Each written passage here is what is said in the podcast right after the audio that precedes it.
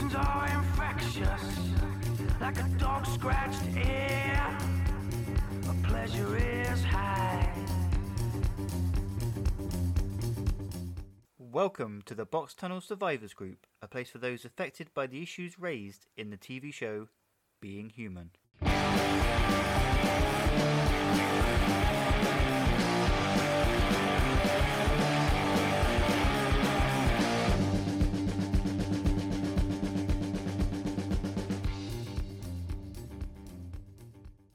Look, Lively, we haven't got much time. I need to talk to you about Being Human. You know, that BBC Three show from quite a few years ago. I can't say that I paid you much attention until you started scrolling through your podcast app of choice and came across the Box Tunnel Survivors group. Michael, I thought, lend a hand. Thank you very much for tuning in, or tuning in probably isn't the best term for this episode, so thank you for pressing play.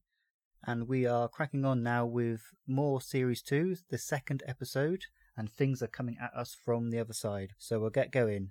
It's time to play Perfect Recall. I have spent the last, what is it? It must be 10 years now, calling my next guest, whose actual name is Elizabeth. I've been calling you Shoe, basically, haven't I, for 10 years? Yeah, but everybody has. and now, now you're a 28 year old. I feel like when we met the other day, my first instinct was Shoe. That got some funny looks from people around us. It feels weird if people call me Elizabeth in that circle, though. So either way is fine. so where did it come from? Essentially, you had an old Twitter handle, didn't you, that was Shoe Pigeon, alluding to a certain scene in the first ever episode. Yes, it was from um, the first episode where George kills a pigeon with a shoe. Um, and I did actually meet Russell Tovey at a show at the Royal Court once, and I told him that, and then he was like, "Oh, that's an amazing name," and he gave me his autograph, and I got a kiss on the cheek, and it was great. and then you walked away and you went, "What a weirdo." Probably. yeah, to me, you are quite intrinsically linked to that first episode because on one of our trips quite a few years ago, I think it might have been we were in Cardiff, and we ordered some take we ordered some takeout to be delivered to our hotel, and you Oh my goodness. answered the door, word for word dialogue, how Annie spoke to the pizza delivery guy in the very first scene of Being Human. Yeah. Ah, that trip was so wild. I was just obsessed. I think it's the first real trip I'd had with you guys, and I was only 18, and I was just obsessed with reenacting everything. Yeah. And we, we, we were all like in the living room, and you were like nervously saying Annie's words word for word. Like we couldn't gauge what his reaction was. What is what was his reaction? Basically, like the pizza guy in, in the show. Um, probably. I think I think I was just so shy afterwards. I just sort of grabbed the pizza or whatever it was we had and ran away, and didn't give him chance to react. Um, so, how did you get into the show initially? Was it literally when the show first aired? Um, more or less, I saw Russell Tovey doing an interview on something for the weekend, and they showed a clip, and I thought, oh, that looks cool. Um, but I was really, really into Heroes at the time, so I was like, Okay. no show's going to be as good as that. Um, watched it.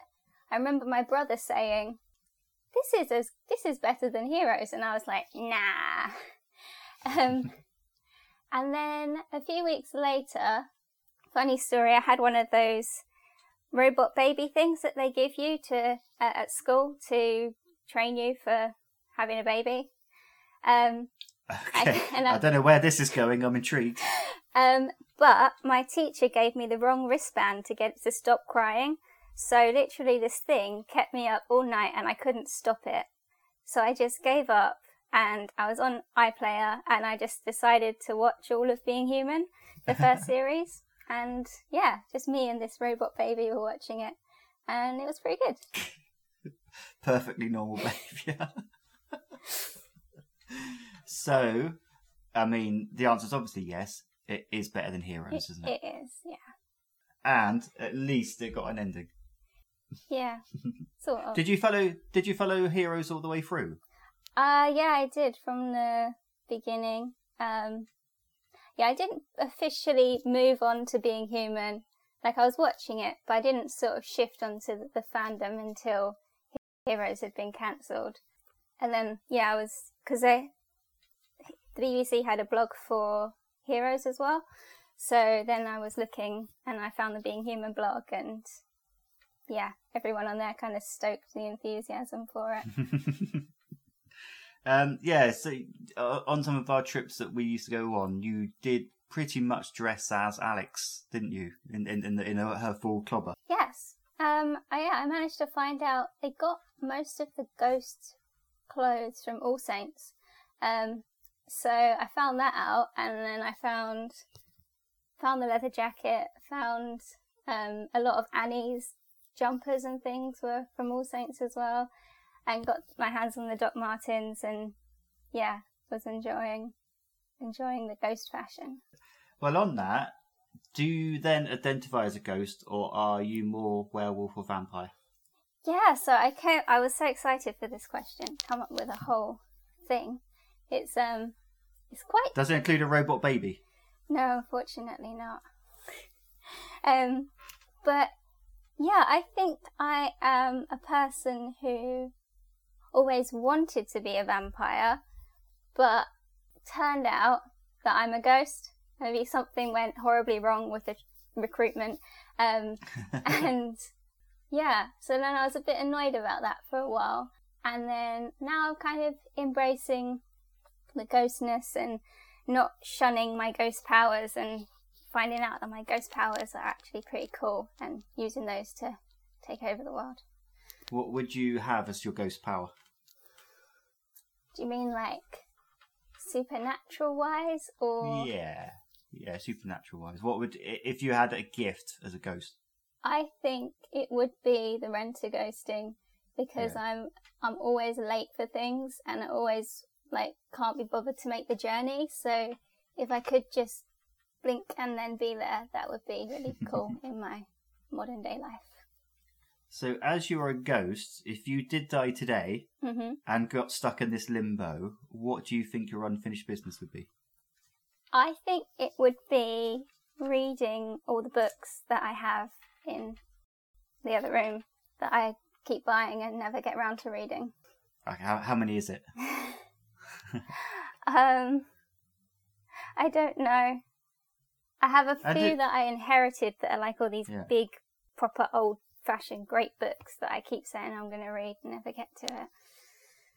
There's quite a few. If if you were a ghost, though, you could just go into the library in the dead of night and just read it all then too. I, yeah, I think I would.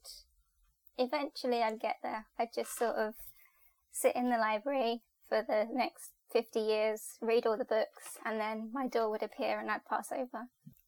So you'd, you'd have no interactions with vampires or scary things. You'd just be reading your books in your library and then pass over. Yeah, the closest thing would be reading Dracula. I don't think there'd be a TV show in this. No, it would be a bit dull. All right. Speaking of TV shows, we'll crack on with series two, episode two, which is called "Serve God, Love Me, and Mend." It was aired on first aired on January seventeenth, two thousand and ten. Directed by Colin Teague, written by Toby Whithouse, and of course, other than the main trio or quartet now, uh, Lyndsey Marshal, Donald Sumpter, Paul Rhys, Mark Fleisch Fleischmann, Alex Lanipekun, I hope I pronounced that right, and Steve John Shepherd uh, star in this episode. And at the very start, we begin with what later becomes a being human tradition a vampire tied to the chair, and Mitchell is topless. it's New Year's Eve. Uh, fireworks are going off outside, and Carl, his friend, is being a fun sponge as Mitchell wants to go out and have some fun on the night. Fatboy Slim, just to date it, so we know exactly where we are, 1999. Fatboy Slim is playing in the background. Uh, a man named Dan enters the room, and Mitchell unleashes verbal bile onto him. Oh. Yes, Mitchell says, Why are you doing this? And Carl responds, Because it's what you would do for me, Mitchell. And Carl sits at his piano and gets all Jools Holland hooten- hootenanny and plays the piano, except this was actually New Year's Eve, unlike the hootenanny. Uh, Series 2 kind of also started properly the flashbacks that became a being human thing as well. Yeah, yeah, you're right. There's not that really any. Is there flashbacks in series one? I don't think more more so that I think in series one it was it was the narration narrated intros, Yeah. wasn't it? Yeah. So obviously this is a new device of which to like start storylines. Yeah. If there was flashbacks, it was to like the other week rather than um, yeah, far back. Yeah. but yeah, it's interesting to see. I suppose Mitchell in the past with different people, and it's given more context to his backstory. Yeah. Yeah. More layers. More. Yeah. As George says later, it's like you you had had a house with someone before me. so at the new found out pub, Saul is charming Annie and annoying Hugh as George enters the room. Annie, uh, like in episode one, is very excited and let's say quite buoyant. And I think there's a lot of criticism around Annie, especially in series this kind of performance in series two and sometimes in bit of series three, saying it's a bit out of character. But I don't necessarily agree with that because, firstly, we didn't really know her from the past. We only really knew her around Owen and the trauma of an abusive relationship. Secondly, I think she's very excited because obviously she's been invisible. She's now mingling with people that aren't just just her two housemates. She's got a job, and it's almost like everything's normal again. So she's very giddy from that as well. Yeah, that's exactly what I think. I think this is like her first real chance she's had at being human um, properly. The the boys have been working in the hospital and stuff and interacting with people and flirting with people for the whole of series one and before. But um, this is Annie's first real chance. Even when she was visible before, she had the shadow of Owen over her and she was just Hmm. obsessed with him. So yeah, this is her first chance to really dive into being human now she's free of Owen. Yeah, exactly. So Saul continues his fake arrest story, and Hugh and George are clearly on the same page. They could not give a shit. and there's some weird lame pirate impressions. Walk me to the land. What's it? Walk, walk me to to the door, landlover. R. um, and then George clocks how Hugh is looking at Annie. Yeah. Poor uh-huh. Hugh. we knew it was going to come on that. Sometimes we go poor George, but this episode is pure poor Hugh. Yeah. At the hospital, Lucy gets into the lift and Mitchell is there with his trusty mop. Mm-hmm. Someone's been sick in the shop. Some days it's all about the poo, but today everything's about the sick. And the stranger manages to walk out of the lift at the next floor despite how clenched their toes must have been. and Lucy goes, So that was weird. Yeah, these lifts look like something from some kind of, I don't know, 60s or 70s horror film. They're really old and Creaky Disgust- and yeah. yeah, disgusting. Look, I mean, it's amazing. It it suits the show, but it's Mm. they look horrible. Mhm. Mitchell confesses, "I don't know how to talk to you. Oh my god, I've become my flatmate." yeah, and I yeah wrote down it's George and Becca vibes from series one, episode one. yeah, like a role reversal, isn't it? Lucy thanks him for Trevor the goldfish, and Mitchell expresses, "So what do I do now? Do I buy you another goldfish?" No, see, you've gone weird again. he could now. This you might not get this reference. Mm-hmm. He could get another goldfish, and he could call it Simon. Um, I'm going to leave that hanging. I do just love Lucy's line saying, "Me and Trevor have such a laugh." I'm just imagining her like a montage of Lucy and Trevor just having a Like- laugh. like you with your robot baby. Yeah, Just to just elaborate, Trev and Simon were a comedy duo from the from the nineties. okay, I'm moving on. okay. I'll Google it later. She instead offers the chance of a coffee with him instead, and onto the ward they go, where Lucy reveals the dead body of Dan, who we briefly saw in the cold open, and Lu- Lucy notices marks on Dan's neck. Mm. Um, I noticed that, that all the other patients they walk past have got blood all over them, and there's a guy behind Mitchell that's bleeding from the neck. And I did wonder if Really? perhaps there there was some vampire attacks going on, but Mitchell was kind of oblivious to them at this moment. I've not noticed that actually. They do walk But past a lot of bloody people. I don't know if that's just standard hospital, but Yeah, I mean, I think anything's given that you could analyse that it could be vampire Yeah. attacks when anything's involved with the hospital. The police officer, who clearly skipped equality and diversity training, murmurs, it's probably a gay thing. And Lucy pronounces, Ladies and gentlemen, somewhere in Bristol is a gay vampire. There's a lot of awkward gay jokes. a lot of awkward gay jokes. and then, then the police officer again pushes it a bit too far. I tell you what, I bet he'd like to see my full moon. So he's missed his supernatural monster training too. Yeah. Yeah. They play a lot with like the dark humour with the doctors and stuff um, in this episode, which I've heard that doctors and firemen and emergency services have all got really dark humours. So I think they're really leaning into that with Lucy. I- think you would have to as well, wouldn't you, Mm. to, to get through the day. Yeah. Back at the pink house, Nina is wrapped up in bed, and George. We see a very different side to George to what we saw in the first episode of series two. He comes in with breakfast for Nina eggs Benedict, chalk ice, ginger beer, and cigarette. Breakfast of champions. but the mood is kind of ruined by George moaning about her smoking, and Nina snaps, You've done more to shorten my life expectancy than these ever could. Yeah, I think she's still coming to terms with things and she's. I think she's joking a little bit about the werewolf thing just to try and make light of it. Yeah, and I think actually George takes it quite well because it looks like he's about to strop off, but he, Yeah. he, Then they. he, re- he reins it in. Yeah, they have a little cuddle. So we cut to Saul's house and he puts the telly on, pops some pills, hears none other than the television talking to him, and it's radio and TV legend Terry Wogan calling his name. It's madness. How on earth did they get Terry Wogan on that? I remember watching this watching this scene for the first time and just thinking, "This is mad. I love it.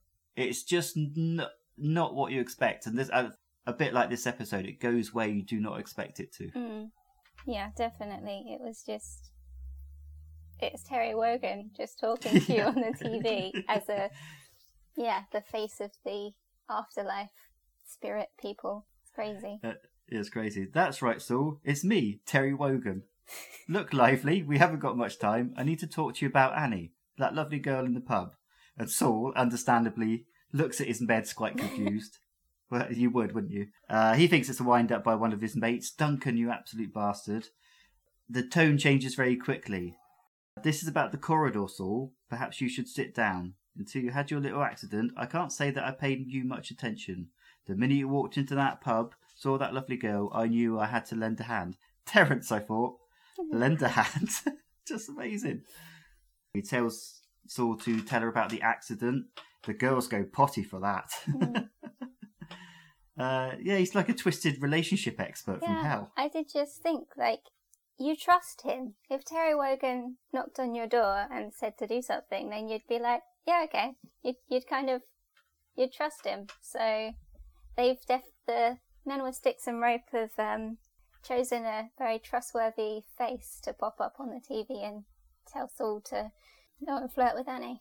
If Terry Wogan actually turned up at my house today, he would be from the afterlife Yeah. because Well, yeah, you would, you would be a bit startled. Terence, I said, go round to Michael's, have a cup of tea. Uh, back at the pink house, Mitchell is offering Nina advice, but again, Nina doesn't take it. She's not very interested.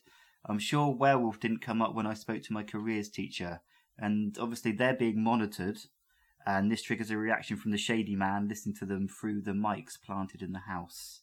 Yes. Uh, yeah, go on. Um, so that guy Lloyd, um, Yep. on the blog, he had this before series two started. He had this whole little mini series thing where he was doing these little videos like, "Oh, I've found finding out about vampires and things." He just came across as this kooky kind of eccentric um, enthusiast guy, and then later on in the videos, you find out he's working with other people. But yeah, he has much of a. He was a big character on the blog before he appeared in the show. I didn't know when to discuss this, obviously, because of where to where it's placed and when the reveals happen. But he's working for CenSSA, isn't he? Who Yeah, yeah. Lo- uh, uh, Kemp and Jaggat are working for, and CenSSA stands for. Right Centre for the Study of Supernatural Activity. there, you go. Boom. It was somewhere in my head. Terry Wogan planted it there. Uh, yes, so Nina takes her leave and Mitchell goes to George for advice himself about what he saw at the hospital. And turns out he used to live with Carl. George gets very stroppy about this information. Mm. Of course, I've lived with other people. Do you think I spent the last hundred years waiting for you and your three different types of upholstery cleaner to show up? Yep, I wrote that quote down as well. Carl went on to live with Dan, who was a human, and George asked what will be done about the body. And vague as Mitchell usually is, he says, Well, there's a process, it'll be fine. Mm. Yes, the process. But I can't really Fu- trust that anymore. Uh, at the pub, Saul walks in only to be confronted by Terry Wogan again. As Perfect Recall, this this occasionally for some things dated TV show, and Perfect Recall probably was on for like about two years. Yeah, I don't think I ever watched this. Yeah. No. Uh, Terry is encouraging Saul to tell Annie everything, and he does. He says, I almost died. He goes on to explain that he had, had a car accident and that he was technically dead for six minutes. He tells her there was a corridor, bright white light. There were men with sticks and rope. And Annie confesses that she has seen this too. She gives him a peck on the cheek, and Terry Wogan nods his head in approval. Good work, son. And now Saul trusts the people on the TV. So, yeah, if they go to And also- something else, they might. Yeah, I think it's the power of the men with sticks and rope and the people on the other side have if they are just communicating with Saul and Annie can't see that because there's a scene later and she's oblivious to what's going on the TV in his house so it's clearly being just channeled through him isn't it Mm. Yeah, I was wondering that, and um, I wrote a note for a scene later. Like, are they actually? Are they controlling the reality, or are they controlling what what Saul is seeing? Are they like in his head? There's a knock on the door at the house and Mitchell is relieved at what he sees Carl is then hunched up and tells Mitchell that he had been do- dreaming about blood hmm. When it happened, he didn't even look frightened. He looked disappointed. You think you're free of it, but it finds you. These two lines kind of reoccur pretty much exactly the same, if I remember, in series five. Ooh. There's one where Hal's talking about Sylvie, that she looked disappointed. Yes, yes. And that, I don't know whether it's the same scene or something else, but then Hal also says it finds you. So it's one of those things where Toby likes bringing back yeah, certain themes and- lines. as, uh, or yeah, interpreting lines in different situations. Mm. George comes from the shadows and asks, "Why did you let him die? Why didn't you recruit him?" And Carl snaps, "Because he was kind." And George ushers Mitchell away for a word, and Carl acknowledges he knows who George is. You're a celebrity, referring to his murder of Herrick. George doesn't want Carl to stay in, in the house, but it's not a conversation. Mitchell completely overrules him. But then it's a bit like Tu- the Tully thing. Um, Mitchell kind of just went, "No, Tully's staying." That that went well as well. Yeah. Yeah, I did notice here that George is really, really trying to protect Nina here. Throughout the whole episode, he's trying to keep her, to protect her from all the supernatural influences that are attacking them from outside. He's trying to keep her safe and let her process what she is before we Mm. have to deal with all that stuff. before inviting everything else Yeah. back in again. And he, yeah, he's probably thinking the the causes of what happened in series one, of course, caused a lot of troubles at the start of series two. So he not that he's viewing it as series one and series two, but he's he's thinking I need to protect the house more than ever, really. Mm. Uh, we cut to Kemp praying and Shady Guy, that's what I'm calling him. it's Lloyd Pink, isn't it? His name. Yeah, Lloyd Pinky or something. Pink, Pinky, yeah. Uh, he approaches with transcripts of conversation he's heard from the house. I I love Kemp's reaction. The procession has spread. Pink asks why they haven't taken one of them in already, and Kemp responds, "The three types have never cohabited like this before, and the professor believes it presents a valuable opportunity to watch them interact. What's more, all three have now constructed identities that allow them to present themselves as human." And he goes, "Yes, but what do you think?" And some lines like just so good. This is one of my favorite ep- episodes of Being Human out of the whole run of Being Human, and it's it's for certain moments like this, like beasts should be put in cages, infections should be cauterized. It's just he's such a dick, but he's, Yeah. he plays it so well. Yeah, it's yeah, he's the bad guy. We know he's He the is bad so guy. bad guy. Uh, Shady Guy says the next full moon is in 22 days, and they need a type. We need a type three. Mm. Uh, and then we get a real close up of Kemp's evil face. Yeah. At the pub, Annie is Gushing about Saul. She's like, Saul says, Saul says, Saul says. Yes, and George expresses his- his concern, and she goes, "Thanks, but I'm a bit too old and dead for the contraception conversation." George tells her she already has two men chasing after her, and she can't believe Hugh is one of them. He's like a little brother to me. George responds, "Oh my god, why not just stab him in the face?" Yeah, I was just going to say poor Hugh again. Poor Hugh. Hashtag poor Hugh. George is worried Annie will get hurt, but then, as Annie says, the risk is all part of the deal, and alive or dead, I think she's right. Because before you commit to any relationship or go out on any date or meet any person you don't know or get to know them, there's always that element of risk anyway. Yeah. And to her, she's just like, well, I'm dead, you know, technically. So, you know, after everything that's happened to her, Yeah, he might turn out to be a, a very nice person, or maybe not, but you're not going to know until you try. So George takes his leave, and Annie, Annie has a smug moment to herself. Still Yeah. got it. Yeah, she's still loving being human at the moment and being as close to that as she can be. Nina is back from her shift to be met by Carl in the kitchen. She's frosty with him, and he's being a bit over earnest. Don't be too hard on George. And she says, "This is your business. How precisely? Mm. Uh, we shouldn't be in houses, in streets with children."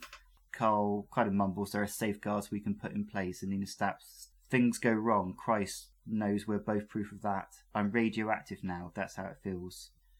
And then they kind of bond slightly over George's shepherd's pie. I think Carl feels a bit like a bit of an intruder into the household, and suddenly he knows all about Nina and about her condition and how it happened. And I feel like Mitchell's been a bit insensitive about everybody else in the situation. Surely not. Not Mitchell.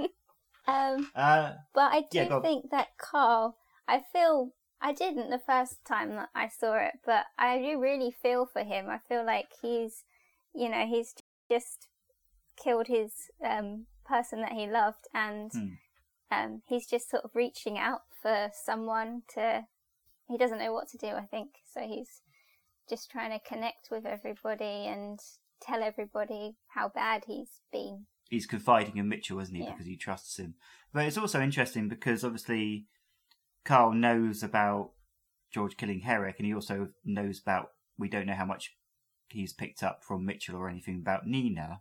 How much like everyone knows about what George did, and how much, not just that, but how much they know about that household, which is quite dangerous. Yes. Because there's one thing them knowing that George and Mitchell live together, but it's they know about Nina, they know about Annie, and everything else, and where they live. That's a whole new world, isn't it?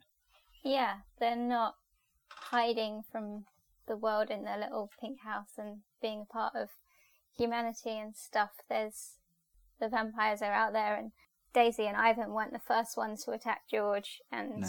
they're kind of local celebrities in the supernatural world.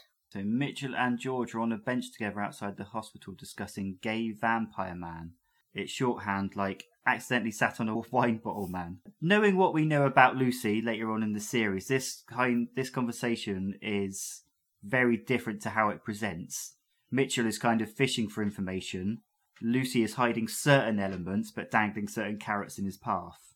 I don't know what she's. I think she's just trying to see how he's going to react and Mm. giving him information and prodding him and seeing what he does.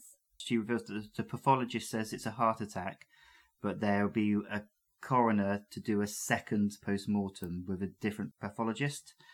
And Mitchell is mi- fishing for a name and he finds out it's someone called Quinn. But there's also a nice little nod in this scene, especially with the discussion of what they're talking about. They're on the bench that says in loving memory of Lauren Drake, Yes. which is a nice little touch. Yeah, it's sort of calling back to series one. It kind of awkwardly clashes with their discussion. Mm. At the pub, Annie is awkwardly asking Saul out on a date. He agrees, and Hugh enters the room, annoyed at seeing Annie flirting, and confronts him. You might have Annie fooled with your face and your hair, he says, hovering above his head. And then Saul turns the page of the newspaper, and it reads Breaking news Hugh is a dick. Now, I always wondered about this bit. like we were talking a bit about the rules earlier with the TV. What rules are applied here? Is it the same form of medium that makes the TV speak to him that changes the headlines? Is it the other side constructing an, almost like an algorithm for him, or is it just a throwaway joke? Yeah, it could just be a throwaway joke, but I'm sure that we can pick it apart and rationalize it as much as as we like. That's what kind of started to make me think: Are they in his head rather than they're Yeah. affecting the TV and the Yeah. um and the Yeah, actual like- newspaper? Like the TV and the radio frequency are just pitched to him. Mm. because obviously, like Hughes, he doesn't see the headline or his picture in the in the paper, so that it's kind of a manipulation of reality for, for Saul, isn't it? Yeah. Or maybe they haven't actually done anything to make the newspaper. It's just that's just what Saul is thinking at the moment, or it's sort of Yeah. the yeah they're they're telling us what Saul is thinking about. Or perhaps Hugh really is a dick. He has he has made the local paper, Such a and that's spectacular dick. He's made the news. and that's why no one shows up at his pub. it's possible. Okay, so Mitchell is on the case of Quinn, questioning why a second post mortem was approved. Quinn is fobbing him off a bit, and he goes, and? And Mitchell says, the man was killed by a vampire, and Quinn sternly says, I know. He's unaware of Herrick's death. Um, then he goes, what's happened to him? And Mitchell describes it as politics, because he's not had payment for six weeks. Yeah, Quinn says the deal's off. What a beautifully Scottish voice he's got. Oh yeah, he's a great character. I like it. It's him. amazing. Yeah, he's he's he's only in like a select few scenes, but yeah, it's so good. For ten years, I've been. I'm not even going to attempt the. I'm quarter Scottish, but I'm not going to attempt the accent. For ten years, I've been aiding and abetting the slaughter of fathers and mothers and daughters and sons. I'm not doing it. and sons. Herrick said your kind were a facet of nature, like a tiger or an earthquake. You're not. You're just murderers. Murderers. Yes, Murder. it's great. Yeah, so good. And it's always, I mean, much as we love Mitchell, it's always nice to see people square up to Mitchell. Yeah, definitely. I think it kind of dawns on Mitchell that the whole system is crumbling because Herrick's not there. Like he Hmm. just assumed like earlier he said there's a system, there's a process, um, it'll be fine. But he's realizing, hang on a minute, I've got to step up here, otherwise it it's all gonna cut. What Ivan said is is true, and it's all gonna Yeah. come crumbling down. So I think this, yeah, this scene and then the next two, I've got little stars next to them because I'm like, it's like bam, bam, bam, the three Yeah. characters, the their trajectory of the episode just shifts because of the next this scene and the next two as well. Yeah, Mitchell's kind of desperate when he says, You think it's noble what you're doing? It's suicide. We all have a role. One slip, one fucking road to Damascus moment, and everything gets exposed. Mm. He's like, Yeah, but I'll take the consequences. I want to look my grandchildren in the eye, even if it's just for a day. And this, as we soon know, gives Mitchell an idea of how to play this. Yeah. Oh, I didn't think of that, but yeah. George gets a note in his locker and he's soon back down in the hospital cellar and Ivan is there waiting for him. We're halfway through this episode and I'm not at one point am I thinking where even though they're amazing characters, am I thinking where Ivan and Daisy are? Mm. Because they're so good it's such a good episode that, you, that you're not thinking, Oh, they were a massive part of last week and now nothing. You don't expect them to reappear, but then George is just like, oh, for fuck's sake, Ivan's here now. Yeah. More problems. Yeah. Ivan's there, menacingly waiting. Some say you had to drug him first, others say you begged for a place in the New World, and when Herrick refused, you killed him. I've heard he escaped and is building an army in Europe. But what really happened? And George is, I came in, I changed, I tore his head off. Uh, he says, fair enough, I don't give a shit about Herrick. He's like it any scene he's in, but he's really threatening and unpredictable in this scene, the way he's pacing and then going up to George and walking away and kind of changing the subject matter all the time. Yeah. It's like, are you going to kill him? Are you just going to ask about his childhood or something? And it's not about Herrick at all. He knows that George screwed Daisy, and that's why. That's why he's pissed off. And we learn he's 237. He says, I'm 237 and I don't feel anything. Mm. What did you say that made her feel again? And George explains the whole trying to kill her daughter thing. And Ivan looks disappointed. I wanted it to be something I could understand. Yeah, I don't think he's pissed that George screwed Daisy. I think it is the that George seems to have got under her skin. Maybe I don't know what Yeah. state she is when she went back to the travel lodge. Um, But- yeah, like if they just if they just I just, I just it- hope they had a shower at the travel lodge. That's all I'm saying. if they'd just done it, then I think Ivan would be all right with it. But yeah, George seems to have got under her skin and made her not kill her daughter and made her feel again. Annie and Saul arrive after their date at Saul's house and they sit down, but he's clearly distracted by the TV, as you would be if Anderson from Sherlock was communicating to you from it. Yeah, the first time I showed this to my partner, he said, "Oh, Anderson's a dick in two universes." yeah. Give her a kiss, proper creepy. Go on, son, get in. He starts thrusting. It's all sorts of weird.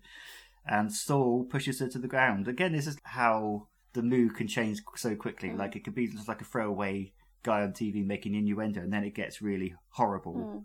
when he pushes her to the ground and forces himself on her. So Mm. she rent goes out of there, and that's understandable given her experiences with Owen and Tully.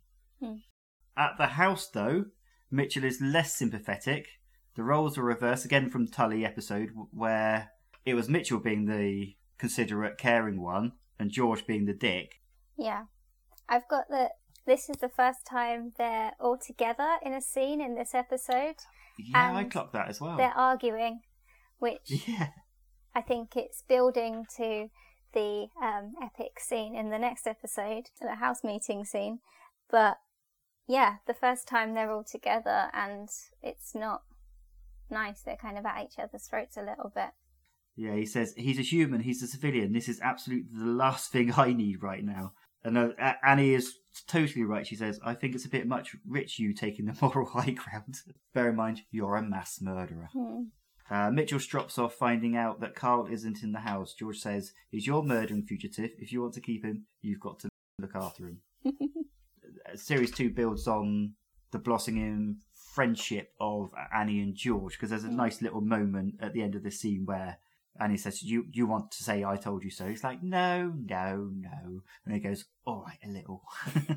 yeah, that was a nice moment. Mitchell tracks down Carl outside his own house, the scene of the crime, and he breaks the news that the coroner will not cover for them. Carl is at breaking point, and Mitchell devises a plan. This next scene I love so much. This this is what being human does as a show to me. It makes me love a Mumford and Son song. Ah, yeah, it was a good, a good little montage and a good song. And the bit where Nina sees Carl on the table and it's like, you know me. That's a good moment. Yeah. It's a really affecting scene, and, and obviously it's a lyric from the song is where the episode title comes from. Mm. So it's staged that Carl kills himself essentially.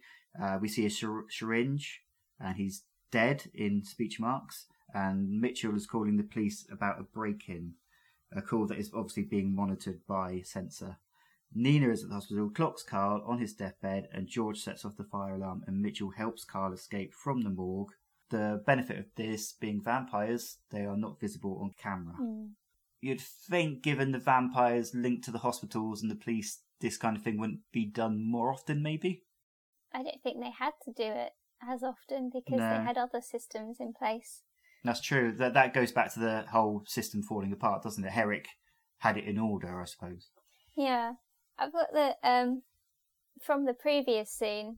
Mitchell Sonnin just turns to Carl and says, "Right, here's what we do." And I'm like, "Wow, he come up with that plan very quickly." Um, and I'm wondering whether they have had to do something similar in the past. Yeah, as a backup plan. Mm.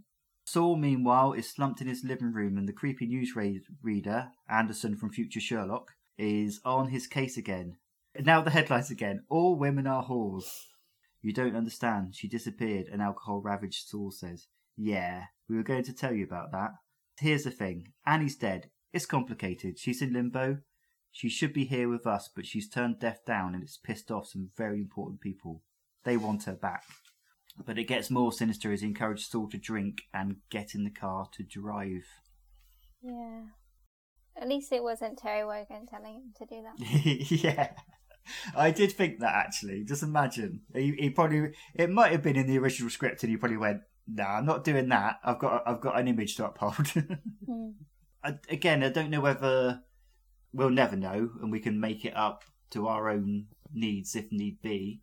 Whether the men with sticks and rope were just focusing in on Saul's insecurities, his his worries, and then just feeding off them and making him do dark shit. They've just picked on somebody. He might not have been a perfect person, but Yeah. he didn't deserve them to target him. They've picked on the first person who Annie's attached herself to. Now she's visible and out in public. Hmm. because obviously now she's out there, she's more susceptible to being got by them because she's not hiding anymore. Yeah. Annie is hiding in the dark at home, and Hugh turns up asking why she didn't turn up for a shift. And uh, Hugh helps himself to one of her many cups of tea, and she explains she can't eat or drink in front of people. Now, what follows is quite random and obscure. It's one of my favourite ever lines in the show. Not at all, Hugh assures her. When I was a kid, I used to make plasticine models of Tessa Sanderson and Fatima Whitbread, and I used to make them have fights. I don't know why, it just tickles me every time that line. Yeah. I think my reaction's a bit similar to Annie's at that point. her face. she says, I wanted to be a normal girl, and they both kiss, and Hugh backs off because it doesn't feel right. You're so beautiful. I'd move mountains. I'd kill bears. But I need you to want to kiss me. I can't imagine Hugh moving a mountain or killing a bear. I can't imagine him looking at a bear in a zoo. But I, I think go Hugh. He's sort of having some self-respect and not wanting to be the ring-bound guy. So Yeah, he's he's having some self-respect, but he's also being the gentleman. He's Yeah. he's he says he'll wait for her. The exact kind of guy that Annie needs: a gentleman in the day, a bear killer by night. yeah. uh, outside the hospital, Mitchell and George and Carl are waiting in the dark. Ivan rocks up, and Carl asks why did it have to be Ivan. And Mitchell and Ivan then have a bit of a conversation. Yes. and oh again we're talking about great lines. I- ivan just is killer in this scene. Yeah. he says you think this ends tonight? They've been hiding since herrick died but they're going to get hungry soon and you're going to be waking up to headlines about vampires. Mitchell suggests they declare themselves not like herrick wants but to just stop hiding. What are you imagining? Some kind of peaceful coexistence? It'd be chaos worldwide panic good news for religion mind especially Christianity to be standing room only in the churches. And as soon as they know about vampires, they'd know about werewolves, they'd know about ghosts. They'd be next. And when humanity finally finished with us, it will turn in itself. First other religions, massively in the mi- minority now. Now then the homosexuals, as he pronounces it, the disabled. Do you know what the future looks like? Enforced worship in churches a mile high, and every country surrounded by a coral reef of bones. But fuck it maybe it should happen. There's nothing on the TV at the moment. It's such amazing dialogue. Yeah, definitely. And but I've got um I feel like Ivan's that really annoying person who likes to say the world is the world is fucked um but doesn't actually offer any um, Any, uh, yeah. any way to improve it or just yeah. Well, I think that's probably why he's so reckless because he's probably just like, ah, everything's to shit. I'm just going to do what I want, and then I'll die one day. Yeah. It just makes kind of sad. You want to give him a bit of a hug and just say it's okay. Oh, it's just such a good line. It's just, I mean, the whole speech and the way he delivers it with such attitude, and Yeah. Yeah, Uh, definitely. like he's he's seen it all. He's just sat there brooding over his coffee and imagining the terrible futures that will happen. Now, bearing in mind they're doing this in the dead of night to be discreet, he was hardly quiet during that rant just then. And then he, he shouts, Hey Carl, you ready, killer? yeah, so Carl rocks up to the car. Okay, two rules for Ivan's car don't eat or drink, and I get to choose the music. And tonight we shall be listening to Miss Kate Bush. Ivan making Kate Bush cool even before Max from Stranger Things was. yeah, I was thinking it's a shame he's not around today. I mean, not chronologically, but you know, TV wise. And also, love Carl's face. He just like looks to the floor and goes, "Oh, what am I doing here?" Yeah. Oh. Also, they're going off to South America again, and I'm just like, Mhm. why do all the vampires go off to South America? I'm wondering what it's like in South America with all the vampires there. I don't know. Do they have like a commune, or I reckon it'd be a bit bitey. yeah, A vampire commune. that summons up I some don't know, where do images. they go? And also, when they're like escorting them to South America on like these big container ships, how, how many are on these container ships? Imagine if there's like a whole horde of them. What would they feast on? The, the crew? well, that's what they did with um in that old ones prequel Yeah. before series four. They they sort of sent the cabin boy down, didn't they? So that so I think that the Atlantic ship people have got some kind of dealings with the vampires. Some kind of deal. Yeah. Okay, coming back to the hospital entrance, and Mitchell and George see Saul being carried from the ambulance. While Annie and George are by his bedside, Nina wants a word with him. Annie's not sure she should be in there on her own with the radio on, and fair enough, it is fucking horrible music that's being played. Lucy and Nina are confronting the boys over the disappearance of Carl's body. Mitchell fobs Lucy off, but George just confesses to Nina, and she is full of disgust. They're so good at cutting together scenes just to kind of build your tension and um, give you like a fuller picture of things and showing parallels. They're just, they're really, really good at cutting together scenes like that. it shouldn't work as well as it does. For firstly, because as we as the viewer, we've seen it happen, and we've got two conversations in one scene being dissected together Mm. that explaining exactly what we've seen. Yeah. But it, what it is is the reaction. It's the reaction of Lucy, and it's the reaction of Nina. You know, we've literally just seen it happen five minutes ago. We're being explained. We know what's happened, and still it works because it moves the story forward. It's about other characters' reactions. It's about the fallout. Like you say, it's just really well done. they could just say, job done, case closed. But no, it's because of the reactions of the, the two other people in their lives that it can't quite do that. And Nina says, "You let him out, the dead man, from the morgue. We put him on a container ship to Brazil. Of course you have." And he says, "You have to understand the reality we inhabit now." Nina's response: "A reality that includes aiding and abetting a murderer and body snatching."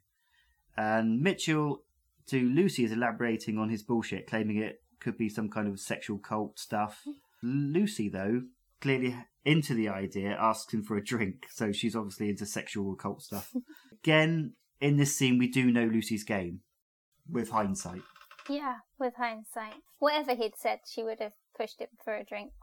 Yeah. Saul starts wheezing in the hospital bed. Another Saul appears in the room over his dead body, and then his door appears. Suddenly, the radio starts talking to them. It's really well done because that fucking horrible music really makes this scene really uneasy, especially with the the commentary over the top of it. Yeah. Yeah, it's not a comfortable scene to watch at all.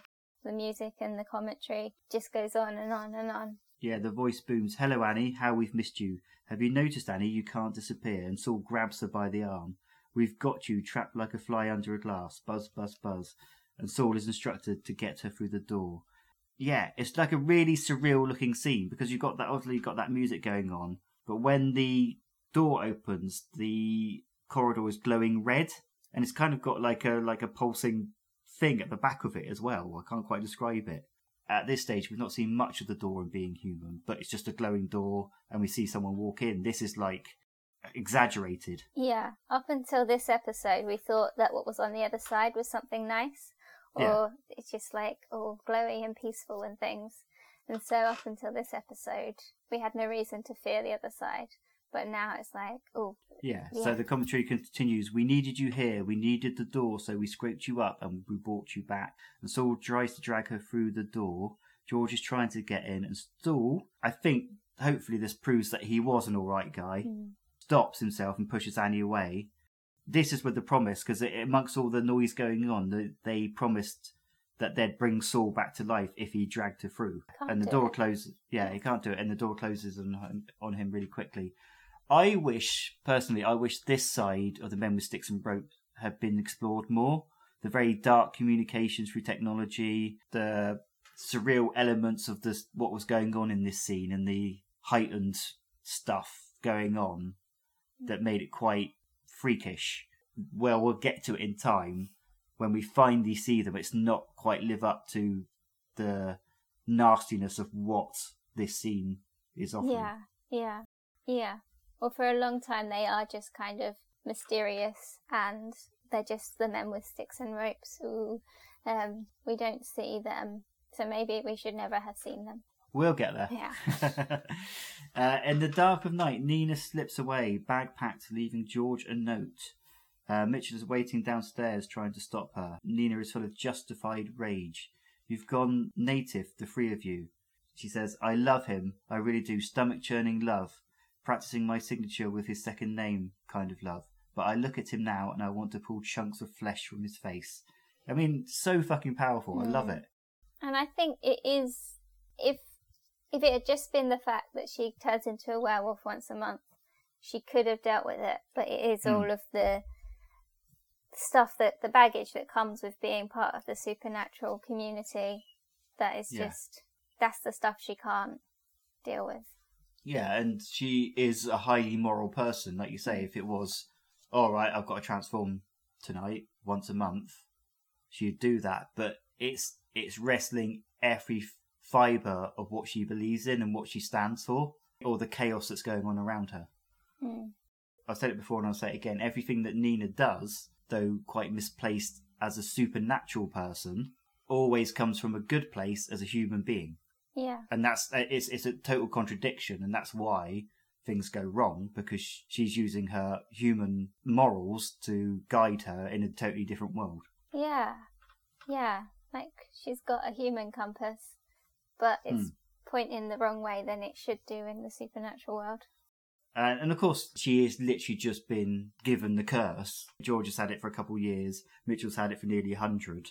They've mixed with other people, Hmm. and she's she's just mixing with them, and it's it's too much. But I think this this episode also asks the question like, does the way we do things does that have to be the way we do things? Hmm. Mitchell sort of thinks, yeah, what if we could stop hiding? And then Ivan shuts him right down. But it's like asking the questions: what if the vampires could? And this is later in the series. What if the vampires could just, you know, exist without killing people? Um, what if we didn't have to make these kind of choices? What if we could be supernatural and human? Well, Cutler kind of plays on that, but in a different form in series four, doesn't he? It's it is vamp- the vampires and being human are always about how do we further ourselves, how do we take charge without you know scaring the human race so entirely that they go into battle with us. Yeah, it's like they want, they don't want to be in the shadows. Being in the shadows isn't ideal, but they don't know how, t what the right way is to move forward. Hmm. George soon wakes up to the note, and outside the train station, a miserable Nina is confronted by Kemp. Hello, Nina. And hello, Nina. Nina, Nina. This is CenSSA closing in on the house now, and Nina in particular. At the house, Annie turns the radio off in case it tries to drag her to hell. And we've all been there. Yeah. I've heard Heart FM. she heads off to her shift at the pub. And this scene is so cleverly done because the pub is so near to the house. Mm, We see Annie leaving the house and Hugh just clearing some things up outside the pub mm. and she's calling him, but he's not noticing her. So we just think that he just can't hear her. Yeah, The more it goes on, she walks in and he's still oblivious to the fact that she's there. The realization that, that clicks into Annie's face when she realizes she's she's turned invisible again. Um, pretty heartbreaking. And I, th- I think it's super heartbreaking, partly because not only was she visible again and she was leaning into more of a real life, but without wanting to sound all Mark from Peep Show about this, it looked like Hugh might have been the one. Someone who respected her. I've never viewed it that before. I just thought, I've always thought of, oh, Hugh, you know, poor Hugh. But when I was watching it this time, I thought, well, actually, there's someone treating her with respect. She does have feelings for him, she realised, and they were just going to wait and see how it went. And not only has the chance of a job, normality gone, the chance of a potential new thing with someone else is gone as well. Yeah, it's like, well, it's like she's being killed all over again because Yeah. that life isn't going to happen now. She's lost it before she could even gain it. Mm. And that, that optimism, that hope, which she hadn't had for so long, is just taken away from her. Yeah. Yeah, concluding thoughts on this episode. To me, I I genuinely think this is one of my favourite episodes. Probably in the top ten if I was to do this. I can't do that because it would mash my head in. But it, honestly, it, I love this episode so much, especially because it starts quite lightly and then it goes darker and darker, and there's so many great speeches and dialogue and tense moments, and it's it's it's an outstanding episode for me. I think it was a bit of a slow burn episode, maybe. The pace was kind of slow. It's not until 25 minutes in where um, you find out about the coroner, and that kind of pulls the rug out from Mitchell's feet and things. I don't think it's my favourite. Perhaps I, I just like a bit of pace. Um, Yeah, but definitely got some really, really great speeches from Ivan. We really get to know Ivan um, quite well in this episode. yeah, away from Daisy as well. Yeah. It has a lot of feels, I'm going to say. All of the, the Nina feels and the Carl feels and the Annie feels and Who's Phil? yeah, it, it stokes up the emotions. All right, Elizabeth.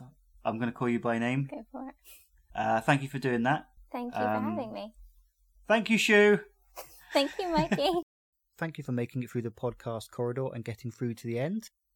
I totally forgot to ask Elizabeth the trio best of question that I usually ask guests at the beginning because we're too busy catching up. But she'll be on again, so I'll do it then. So to conclude, you can follow the Box Tunnel Survivors group on Twitter, Facebook, Instagram, and Tumblr. And if you want to be an honorary old one and come on the show and talk about an episode, you can contact me at boxtunnelpod at gmail.com. You can become a recruit by liking or subscribing on your app of choice. In the next episode, Mitchell becomes king. And if this is your first listen and you want to catch up on the previous episodes, feel free to catch up on Podbean, Spotify, and other apps, of course. And why not? Fuck it. There's nothing on the TV at the moment.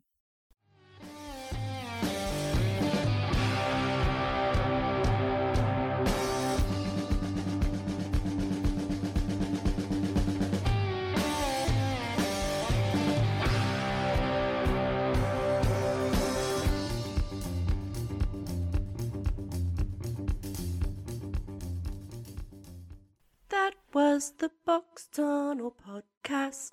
And thanks